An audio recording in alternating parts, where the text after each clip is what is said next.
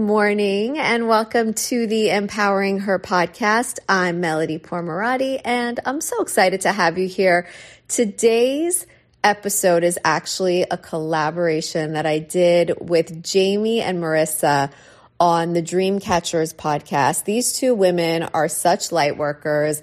We shared a lot of wisdom and a lot of laughs and talked about how to infuse love into your business, into your life, and how to create a future generation of women. Actually, how to really encourage our girls right now to know that they can do work that lights them up and that there are no boundaries to what's possible for them if only they believe that they can earn abundantly for that thing that's on their heart. So we dive deep into this topic. I hope that you enjoy it.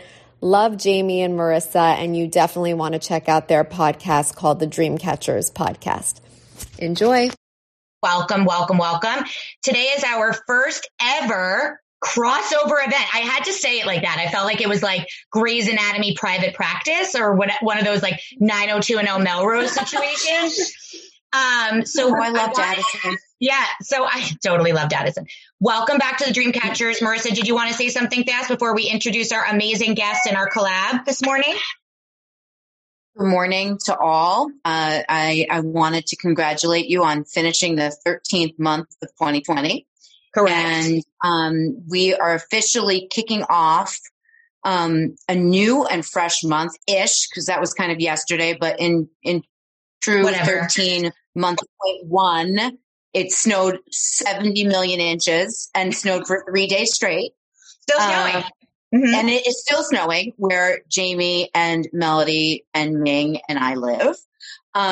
So if we couldn't go outside before, now we're really stuck inside. So I'm happy to be here. We're happy to have internet. I'm happy to meet Melody somewhat face-to-face. We had a beautiful conversation through a connection of dots, which is how Jamie and I work, a couple of weeks ago. And we just knew that she would be a powerful person for us to unpack on our podcast and also on this platform, because she just does really wonderful things. And she starts doing those wonderful things for people, or girls in particular, while they are on their way up, so to speak. So we will go into her story, and today's episode is a what's the word, and I will not be remiss in the mystery behind today's word. Today's word is, drumroll, love.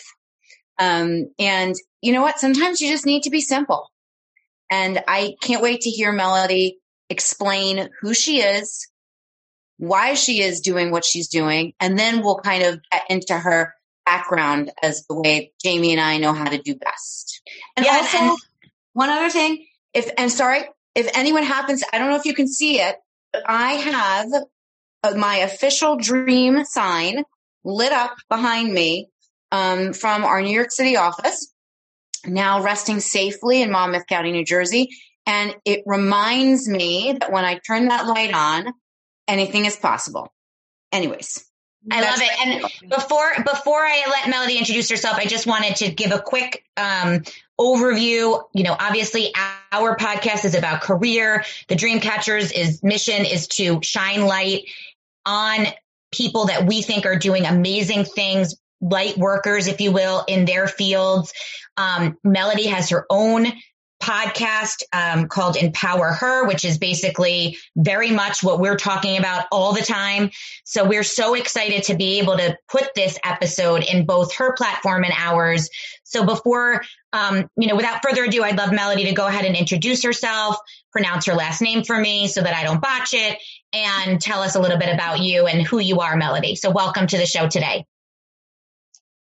Thank you, Jamie and Marissa. Thank you for having me. I'm so excited to hang out with you both. You're such light workers, and I love connecting with amazing, empowered women. So thank you for having me here today.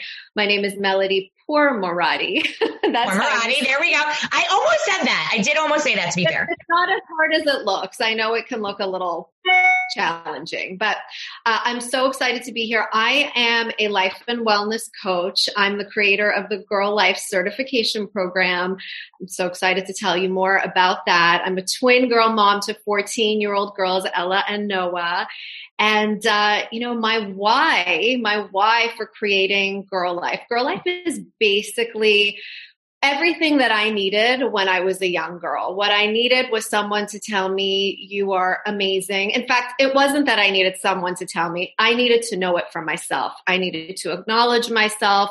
I needed to love myself. I needed to know how many superpowers lived inside of me. And I just didn't. Like, there wasn't access to that type of information when we were all growing up, right? As much as mom would tell you, you're amazing, dad would tell you, you're fantastic. I had no reason in the outside world, I had no reason to feel the way that I did, but I just never felt good enough. I never felt smart enough or pretty enough. And I didn't like that. I mean, who likes to live in that kind of reality? And as I grew up, I started learning a little bit more, and I started seeing, all of the fears that are placed on young girls from a very young age, how you should behave, how you should dress, who you should be, what you should say and what you shouldn't say. There's just so much pressure. It's so very heavy. And as I stepped into my work as a woman's life coach, and I worked with more and more women, I saw this fear more and more pronounced. I was like, okay, so it's not just me. It wasn't just me. It's all of us. We're all feeling the weight of the fears that the programming. And so I decided, I'm like, how do we change this for our girls? What needs to happen in their young formative years so that they have such a strong foundation that they don't need to feel the way that we feel, and they don't need to unlearn all of that fear and learn and relearn a new way in their 30s and 40s. So that's how Girl Life came to be. And just stop me if I'm like going too deep into it. No, I'm channeling my 14-year-old self and wishing I had you. Yeah. And I'm also taking everything you're saying and marrying it with everything that Glennon tells me to do. Because as I'm listening to you, I'm like, so you mean we were all tamed. Now we're untamed. This is basically my whole, all of us right now, I feel like are so inspired by so many people out there, but one of whom obviously I'm looking at the book right now. It's on my bedside table because I literally earmark it every night. What you're saying is so important for young people to hear. And honestly, being that we kind of pick up the reins, if you will, often, as our listeners and the people that come to us are, 19, 20, 21 years old, looking for work, looking for their first internship. And then we kind of mentor and coach them from a career standpoint from that age forward. And then again, when they're 25 and sick of their first job, and again, when they're 30, when they want to start, a job that has more balance, or they're getting married, or whatever happens next. And now forget it. I mean, now everybody's looking for all sorts of things and really looking within about what it is their priorities are as far as their career. And although our focus is mostly just their job, it really ties together with everything you're saying. So before you go further, because I love everything you're saying, and we're going to get to all of it, we'd love to know, obviously, we're going to talk about how Girl Life came to be and why you started it. But our favorite first question is really ends up, I think, telling us a lot about our guest, which is, what did you want to be when you grew up? What was your first memory of what you wanted to be? Because we always find it interesting to see how that ties with what you do now. So that's a great question. There were a few things. I wanted to be a nurse. Now, don't ask me why I didn't want to be a doctor, right? Because I probably thought at the time, a girl growing up in the early 80s, I was probably like, that's what's possible for me. I could be a nurse, maybe not a doctor. I wanted to be a psychologist or a psychiatrist. Looking back, everything I ever wanted to do was somewhere in the field of supporting and cheering people on and helping people acknowledge their own inner light. And what I ended up doing, though, I was fortunate to be raised in an entrepreneurial family. And from a very young age, my father immersed us in this business. It was like his first baby. He has 4 like actual babies, but his first baby was his business. And his greatest dream for all of us was to be a part of the family business. So from when I was, I want to say as young as like 9 years old, he'd be bringing us into the office. I'd be doing whatever. I'd be filing, creating catalogs. I mean, it was such an amazing platform for me to learn about entrepreneurship. And while at the time I thought I want nothing to do with entrepreneurship, it really set me up for this life that I'm living right now, where I'm bringing together my desire for impact, but also marrying that with my entrepreneurial savvy and excitement about women like making money and doing something that lights them up in an abundant way that supports them financially. What was the family business? Kind of came. It was housewares. So we were importing housewares, and that evolved over time, but we were dealing with a lot of product. And it was fun, and it was a great way to stay connected to the family, but the product didn't light me up, if that makes any sense. I needed a little bit more. Napkins and bowls didn't do it for you? Napkins and bowls. You know what's funny is that everything you just said is so what Marissa and I always talk about. You know, our dad is an entrepreneur. We grew up also going to the office. Now we somehow made it back to that office. However, that office was putting people to work, which we didn't realize at the time, but now very much see clearly that was our life's mission, was to put people to work, or help people, coach people, connect the dots for people, turn people's lights on. And that's what our dad has been doing his whole career, almost 50 years of it. So we just, you know, at the time we're like, we're not going to work for dad. You know, we both went out and did our own things, and Marissa worked in fashion and I worked in PR and media. And then here we are. So it's so interesting to hear your story, because it so much aligns with ours, which is not ironic and lost on us that every single person we've ever interviewed, when we have a gut feeling about someone, we end up having one of these moments on air. We're like, me too, you know? So anywho, okay. So you went from obviously those days and years. What was your, you know, first foray into the working world? What was your internships? What were your first jobs? How did you start your career? The career that I'm in right now? Or just your career in general, what you started with, like, where did you begin? You didn't pursue medical school or nursing school. That was right. No. So where did you went from wanting to be a nurse and being at your dad's office to what? Where did you go next? So I was at my dad's office for many years, actually, until well into my early 20s when I got married. And when I'm from Toronto originally. So when I left Toronto, I also left the family business, because the family business was based out of Canada. And so that was interesting because it became a space of possibility for me. I didn't have my working paper, so I couldn't really actually work in the U.S. I was taking on all sorts of odd jobs, like jobs where, you know, temporary working and working trade shows and whatever I could do, because I was always a woman who, like, I needed to wake up in the morning with purpose. And if I didn't have that purpose, I got pretty depressed and down on myself. So did all sorts of things. And then finally, I remember so clearly, I was doing some research on the internet and I saw this profession called life coaching. And I was like, holy cow, this is exactly like, if I could sit and define everything that I ever wished that I could do, this is it. This encapsulates all of it. And there was this program, and it was 1 year long, and I had all the time in the world. I didn't have children. I wasn't working. And so I went for it. I was like, I'm going to do this. And it was probably one of the best things I did, because, you know, once you start on that path, all these invisible doors start opening up to you. All these possibilities are uncovered. And that's really what happened for me.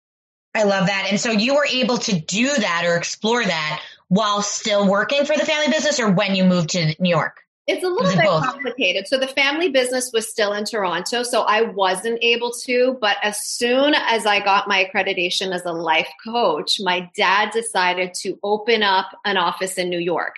It was all very, right. Like it was all super coincidental. But my sister had moved here. I had moved here. He was like, the girls are there. I'm going to go back and forth.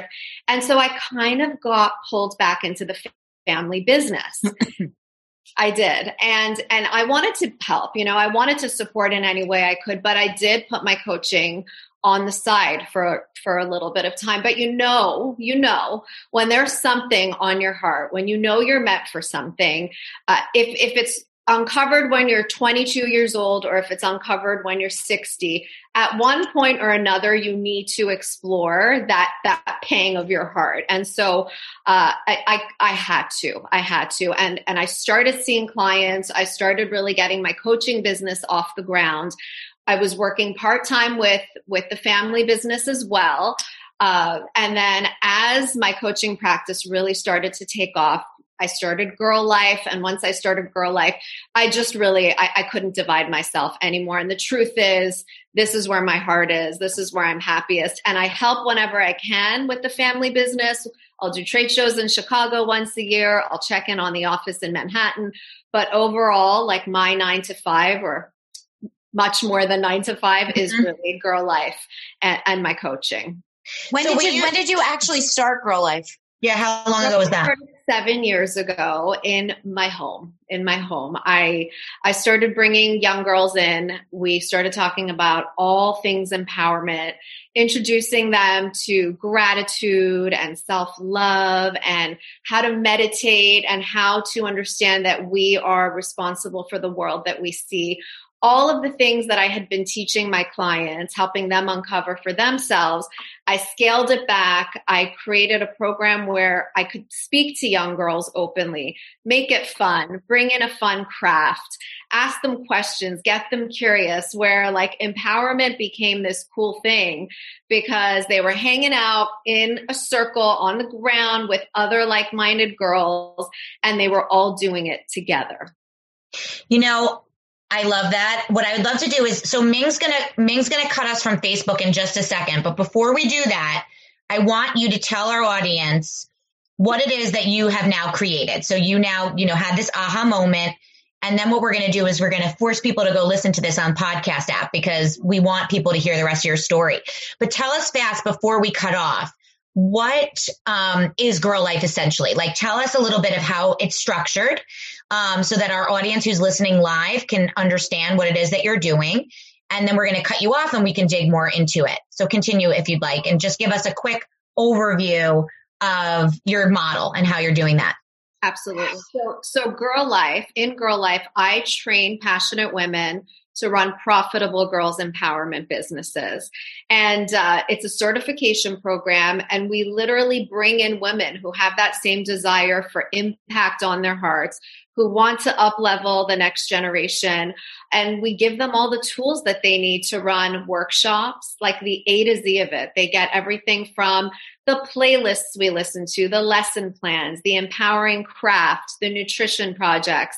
And then, so that's the workshop and educational piece, but we give them the business know-how, the entrepreneurial mindset, the marketing tools that they need to get this off the ground, to bring girls into their workshops. So I feel like it's not enough to just give them that educational piece, that piece of emotional intelligence.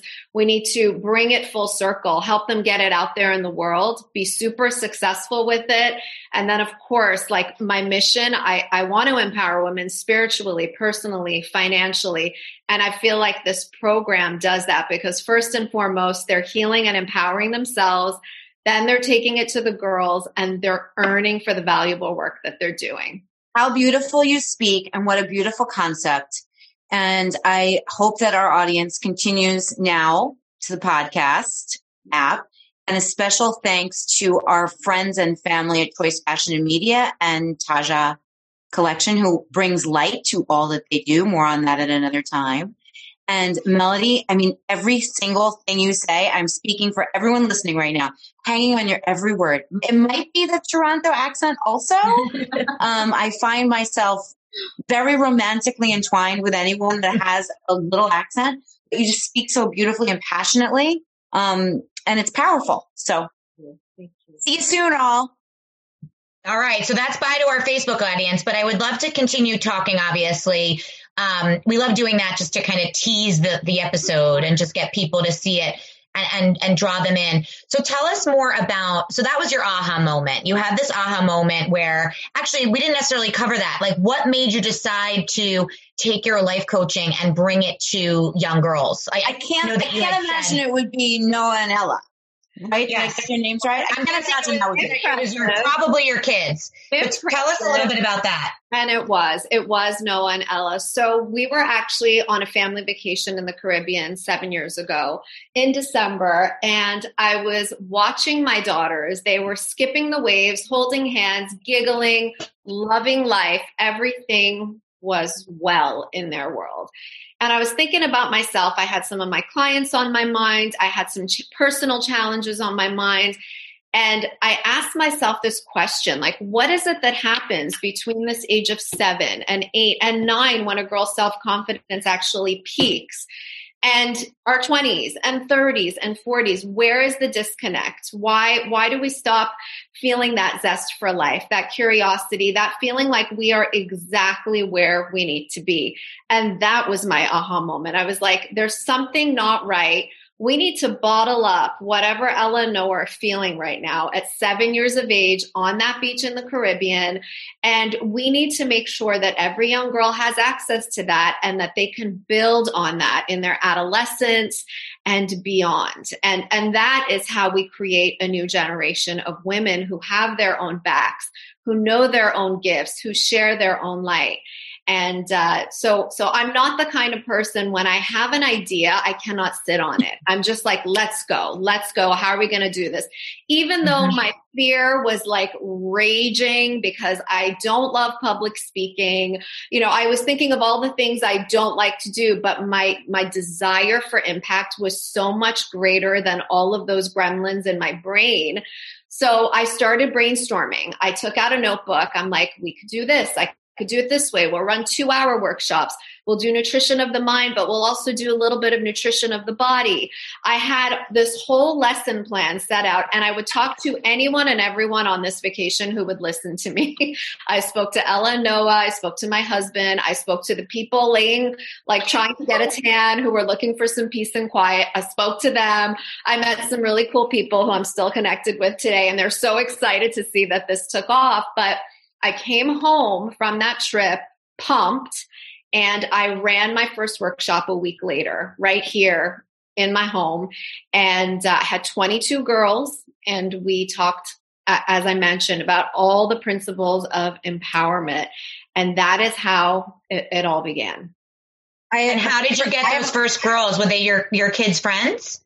Some of them were my kids' friends, but it's kind of crazy when you put something out there backed with love, right? When you put it out there backed with intention, the right people gravitate to your message. I literally just posted something on Facebook. I was new to Facebook at the time. Like, it wasn't something I was on often. I wasn't doing the whole social media thing, but I was like, let me use this resource. And I posted something on Facebook speaking from my heart, saying why I think we need this, who it's for, what age groups I'm serving. And literally my phone blew up. Like, everyone was like, how do I get my daughter in? How can you do it for this age? How can we do this? I'm so thankful for the community support that we had here. Because, you know, sometimes moms don't spend money or time on themselves. But the second there's an opportunity for their daughters to do better, to be better, they're like, where do I sign up? How do I make this happen? And that was my experience. You said a couple things before that really triggered my heartstrings or pulled my heartstrings. One, first of all, other than picturing a vacation to the Caribbean, which I think isn't all of us can feel emotion about. I know exactly what you mean about seeing a child at that age carefree. And I am a mother of two girls. It is heart-stopping to hear the words that we peak, when girls peak at self-confidence at 9. I've never heard that before. Yeah. I want to almost unhear it as my daughter's going to be 9 in a few weeks. But I do think intuitively you were onto something, right? You were onto something that this generation, I don't know what this generation is called, the generation we're raising, but this generation has so much more than we all had because of people like you, and then because of how we are now mothers, right? Because of our generation, God knows what other gifts they'll end up getting, which we will not know. And that will be the hindsight of literally 2020, literally. But I think they have access to so much more than we didn't, where like my 12-year-old will say, I want to make that, that almond flour blueberry muffin recipe that I saw on TikTok, because I know that it will be yummy and it won't have any of the white flours, which is no good for us. Unbelievable. I didn't say any of those things. Right. You know, and they are getting a lot of stuff. So I find it that you were ahead of a curve that was really, really needed emotionally. I think many of us were raised, although with great parents. I mean, I'm speaking about both of mine. I think our parents did the best they could with the tools they had, 100%. Mm-hmm. And, you know, they did what they could. They believed in us. They saw us through. They encouraged us. So much is nature and nurture, right? And but then also think, it's how we come up. I do think what was expected of all of us. I do think what's interesting, Melody, and I'm sure you've done some research on this or have some thoughts on it. You know, as we talk about the word love, right? You know, I think that one of the things that is very cliche, but it's the concept of self-love, right? It's loving yourself so you can love others. It's like the fundamental, you know, relationship pillar, right? You know, I think growing up, you know, the concept of self-love, I mean, it wasn't called that. It was like, you know, who we were, and our parents told us we were great, and it was a little tougher, right? It wasn't like everyone wins, everyone gets a trophy. But we got a lot of that from outside sources that were different than what our kids are getting it from, right? So I grew up as a competitive dancer, and this is what I think about. The reason why I'm hard on myself, I think, as a grown-up, is because of my dance training, right? I was always a perfectionist. I was going to competition. My hair had to be perfect. My makeup had to be perfect. My toes had to be pointed. So I grew up in a way where I was harder on myself based on not my upbringing, but my lifestyle choices, which is still happening, right? However, now kids are not necessarily looking to like their dance teachers for affirmations. They're looking to, now we have all these other resources. So I'd love to hear like your thoughts, like how that changes in the generations. Like, for example, like, it's not like my mom didn't tell me to love myself. It was like, she didn't have the tools to tell me to love myself. So I would look at, you know, my dance teacher or this, that, and the other. And that's where we all kind of came from. Whereas and also not for nothing, we were taught, I mean, granted, I love and have a sign in my home with the words "From Humble and Kind," but we were taught if you proclaimed self-love, you were conceited. You were conceited. Yeah. You were bragging and conceited. And by the way, that training is very difficult to unprogram, because when you have a 12-year-old, which Melody is a wiser mother of 14-year-olds, when you are raising someone 12, every single thing that comes out of their mouth is pompous. It's just, it's almost like it's how they communicate in 5th and 6th grade. It's like a peacock competition. And you're trying to figure out how to negate, nullify, encourage, support, intervene, correct, not correct. So I'm curious, what's your feedback on that, Melanie? And like, how is it in the last 7 years, have you had to tweak your programming and or lean into your programming to enable all of the women that are doing the outreach with Girl Life's name attached to it, to navigate new waters? And then also navigate the sea of information that sometimes, by the way, although accessible, is still just noise. Mm-hmm. Ooh, there's so many places I want to go with this. I mean, first and foremost, yes, if self-love was not taught to us, self-love was selfish. When we were growing up, if you loved yourself, you were being selfish. But self-love is just another way of saying, be kind to yourself. Just be kind to yourself. Show grace. Yep. Be gentle with yourself. And so I think we give the wrong, self-love gets the wrong rap, and it most definitely did when we were growing up. And so we were hard on ourselves, because self-love is at the root of everything. It's at the root of all abundance, every healthy relationship that you could possibly call into your life is rooted in self-love. And if we don't have that reverence for ourselves, it's really, really hard to know how to receive it. So that's number one. But then when we talk about the noise that we're dealing with right now, like social media, these kids, you're talking about TikTok and these TikTokers who are perfectly filtered and look perfectly this and look perfectly that. It is a lot. It is a lot for our kids. And so, how do we handle it as a company with Girl Life? What do we teach our facilitators? I mean, what we teach girls is that the biggest gift they can give themselves and the world is to be the truest, most authentic expression of themselves.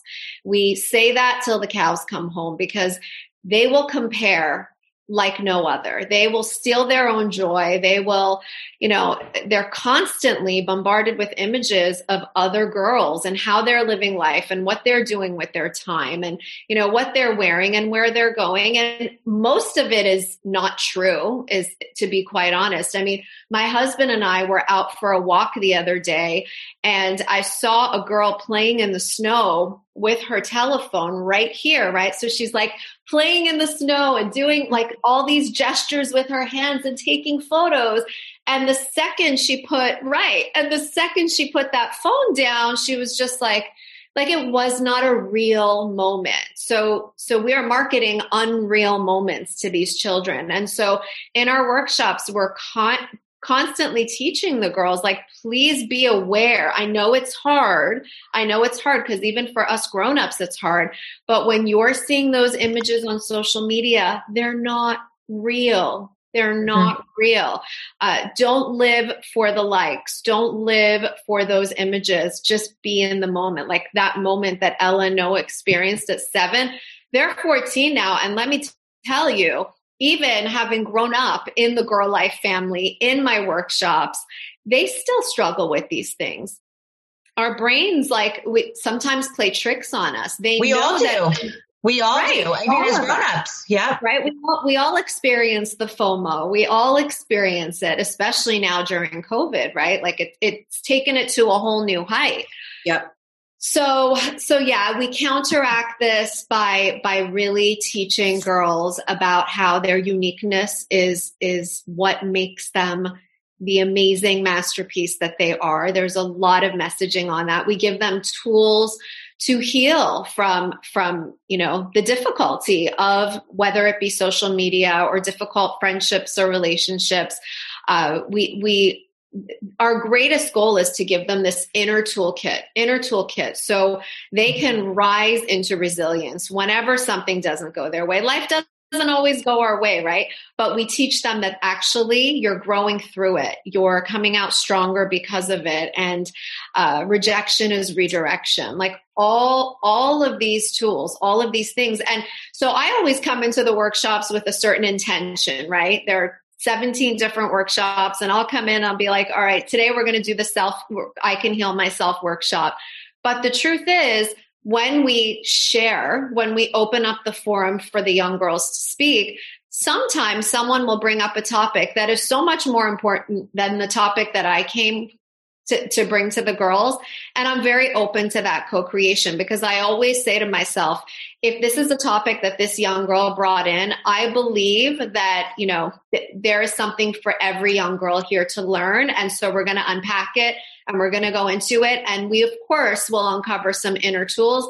May not be the workshop I had planned for today, but let's dive in. So it's really a co-creation. I love that.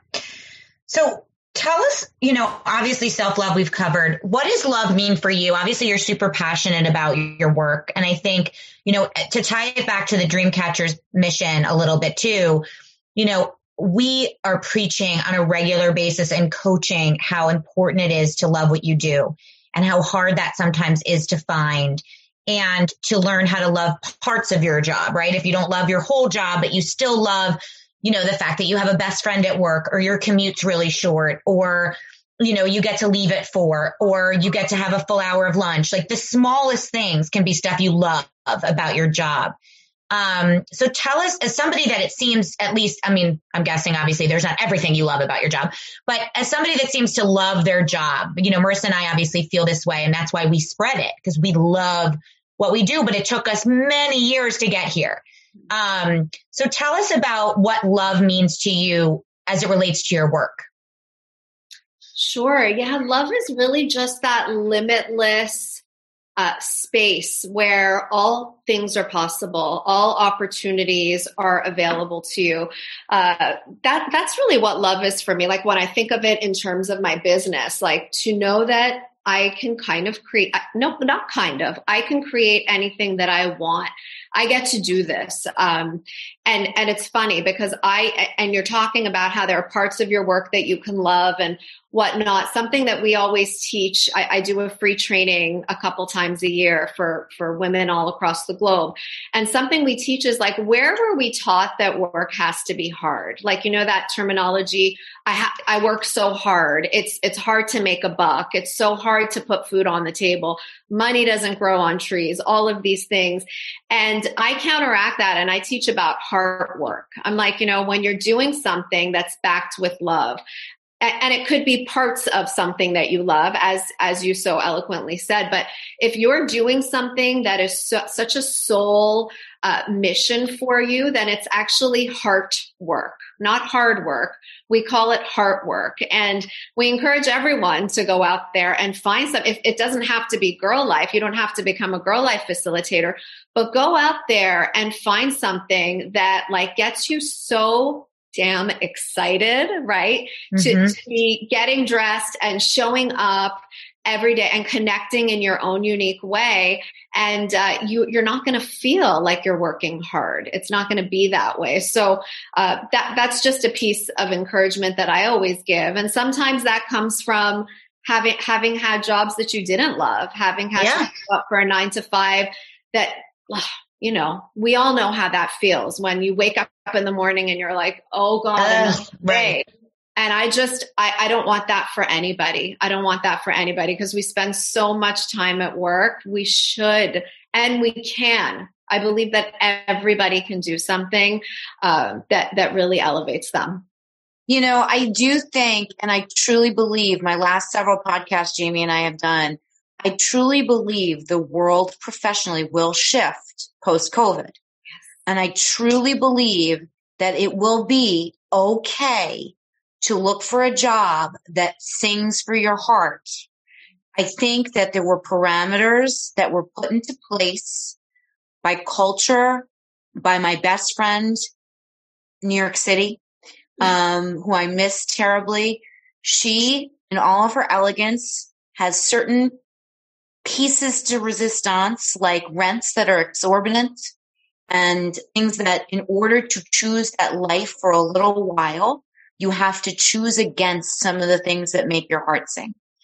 And what Jamie and I have done for the last decade, and for me almost 2, was help people find joy to the best they could in that time so that city life can the positives of city living and city life could be as fulfilling as they could be for that moment prior to then making the emotional change that the city life and all that glam was no longer as important as your emotional satisfaction and being your most authentic self and being in a place or doing something every day that made you feel like you were honoring what your soul's purpose was. Now, and also, by the way, to go along with that, not to interrupt you, I think one of the things that we've been encouraging people that come to our office for years, but now way more so, is the concept of the side hustle. And if you can't find a day job that makes your heart sing, what makes your heart sing? Are you going to volunteer? And fulfill yourself that way.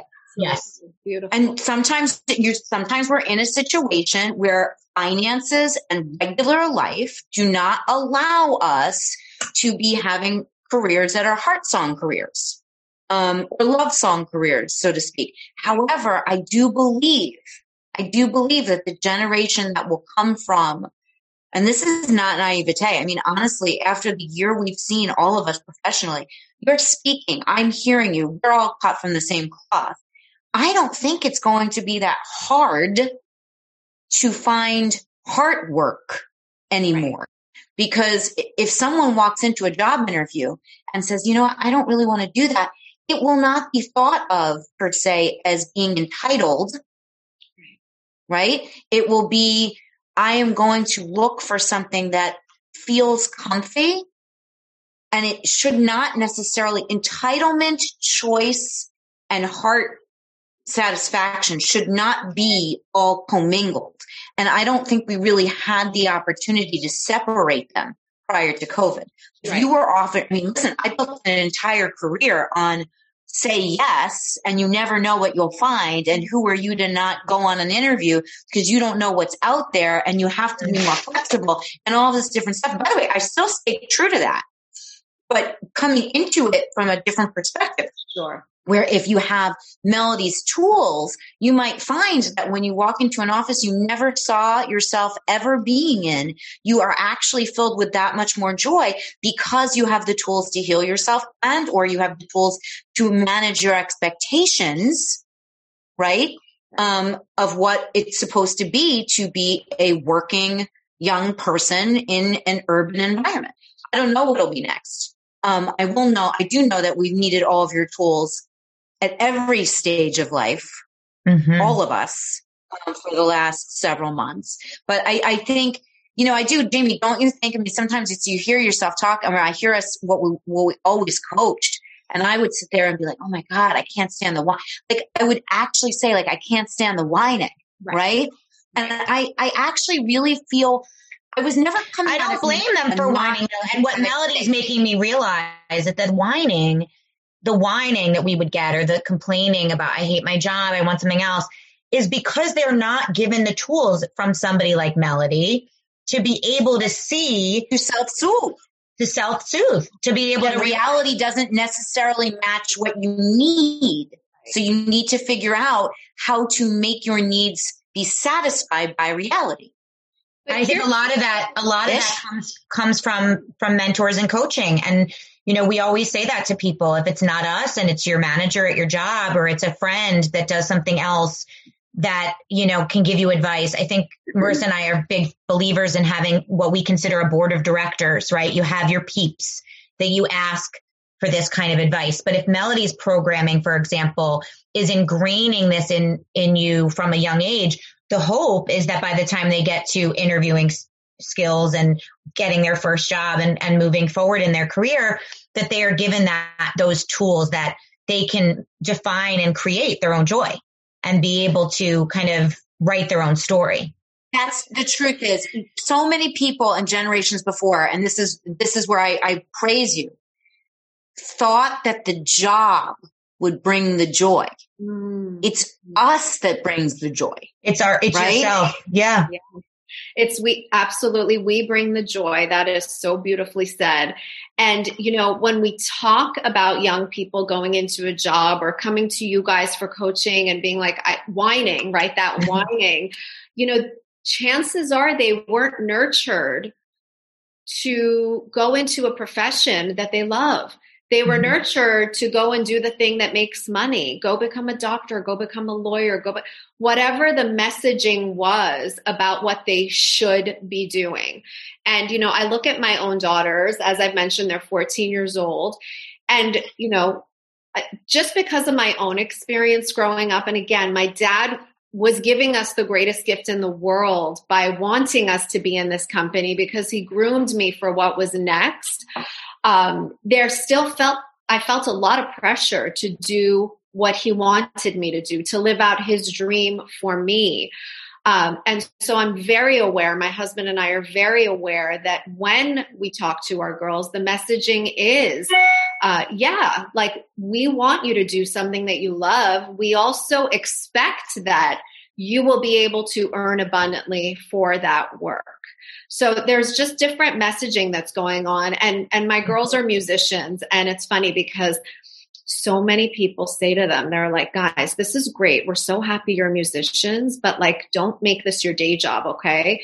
There's no money in it. It's not the life that you want. It's, you know, and I very often try to, like, when I hear people saying that, I'm like we, that's not how we talk to them. Like, they love music, and let them find their path, let them find their way. And there are so many paths that are available to a musician. You got to think outside the box. It's not just about getting on stage and being in a band and performing. There's so much that you can do, be, and create in any field. So I think it's also these girls that are walking through your doors, coming to you for your light and for your coaching.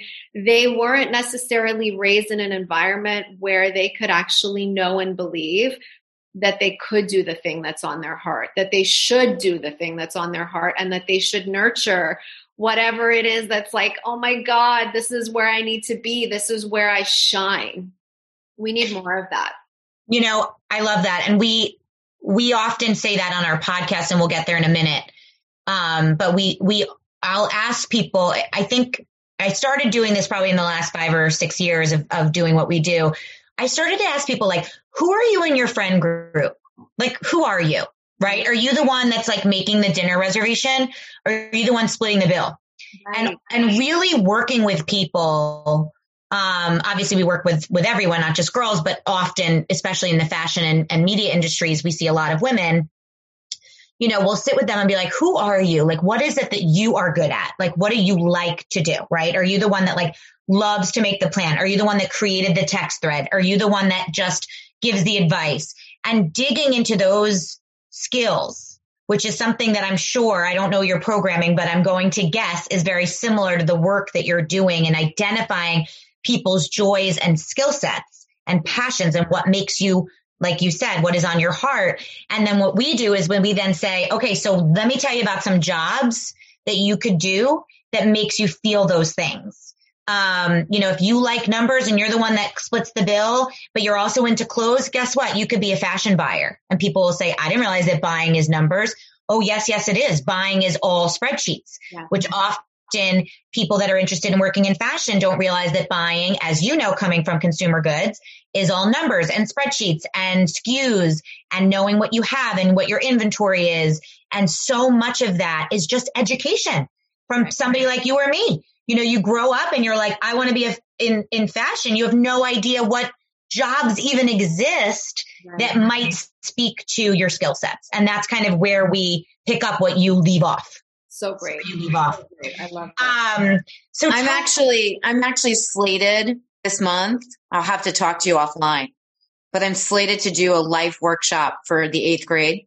Oh, so good. Because discovering, you know, your inner you, because something that Jamie and I champion, unbeknownst, and obviously I believe completely in synchronization, that we're meeting you now.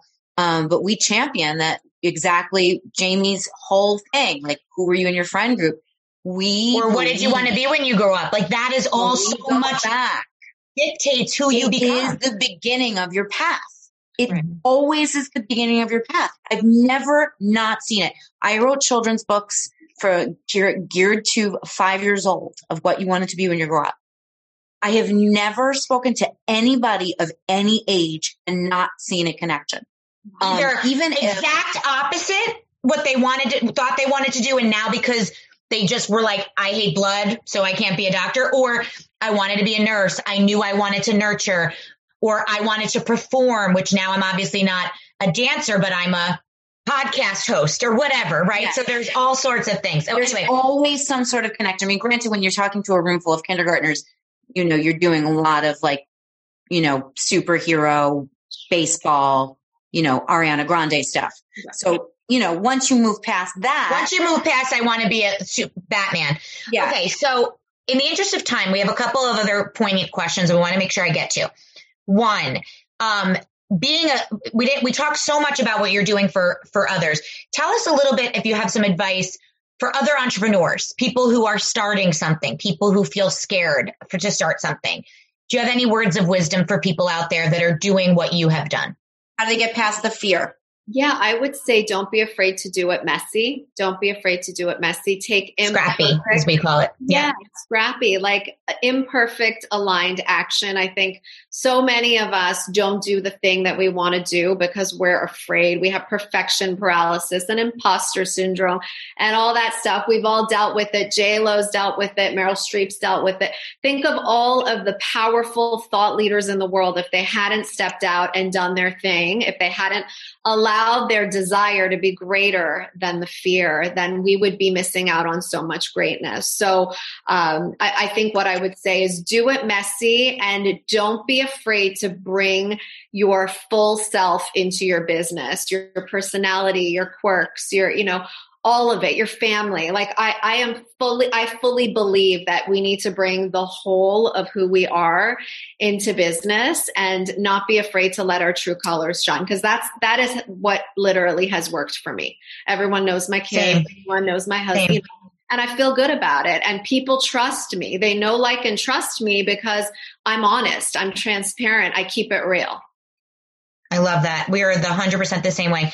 So you spoke earlier about your or having others identify their superpowers, and you read our mind, or you read our questions because we sent them to you in advance. But one of the things we always ask our guests is, what do you believe is your superpower? We like to make sure people know everyone has a superpower. Everyone has something that they bring to a group of friends, to the world, to their jobs that other people do not bring, and or can't bring, and or don't realize they're bringing. So what would you believe is your superpower? So amazing question. And just to go backwards, something that we teach all the girls in our workshops is we have superpowers that we're born with, but we also have the superpowers that develop from the challenging times in our lives, and to always look out for those. And so one of my superpowers that has come from some of the challenges I've experienced is compassion. I really look at everyone through a lens of compassion and empathy. And I will never pass judgment or assume that I know what's going on in their lives or why they're behaving the way that they are. So compassion for me. I love that. And obviously you've made a business out of inspiring. I love the word compassion. Me too. I love it too. Marissa, you're frozen. Oh, there you are. I love the word compassion too. I think, to be honest with you, I feel like I could talk to you for literally the entire day. But I wanted to, make sure that we cover, our What's the Word podcast arc really started because we started this podcast interviewing what we consider intrapreneurs, right?